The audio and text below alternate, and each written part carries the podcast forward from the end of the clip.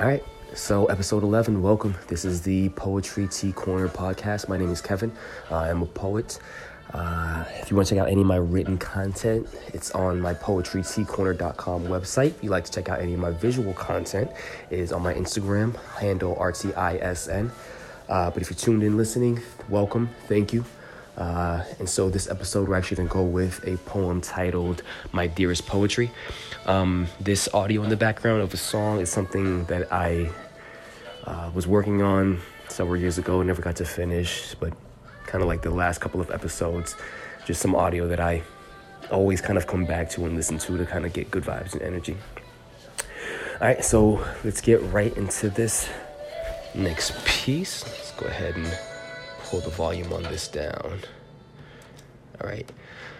So this next piece, um, I actually come right out and just say, uh, it's I'm talking about poetry, um, but I kind of talk to it. I think let me double check just to be sure.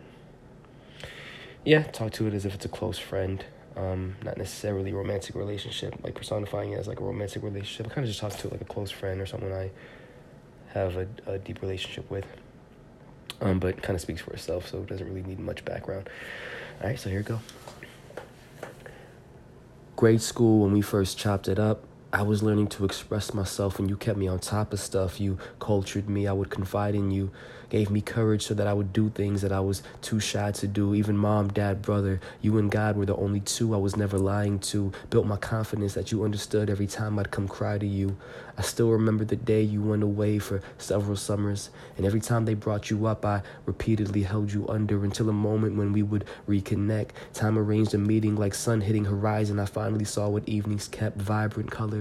That's when he had wept, realizing you brought the kind of beauty we could see in depth. I'm sorry I embarrassed you, daring to live life pretending I never cared for you. So I'm here for you like sacrifice, promising to do twice as much if death dare give me half of life.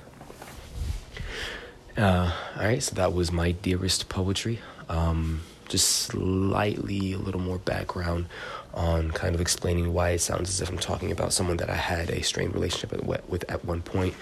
Uh, so a couple episodes back, I explained kind of how I got into poetry and why I started writing. Uh, I didn't really explain that around age 11, I actually got heavy. I um, is when I first fell in love with hip hop music.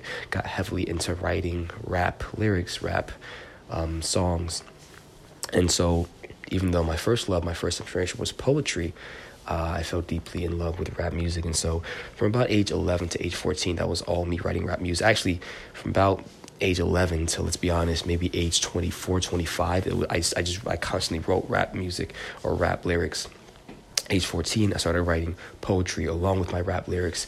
At age around 17 or 18 i started writing spoken word along with my rap and poetry. Um, but somewhere in there i would put poetry and spoken word to the back to the background to the back burner and kind of ignore it or neglect it and kind of be ashamed of it because it felt like this other thing like this bourgeois thing. And um, almost kind of felt embarrassed about it. Wouldn't tell people that I wrote poetry. I would just tell them that I wrote rap.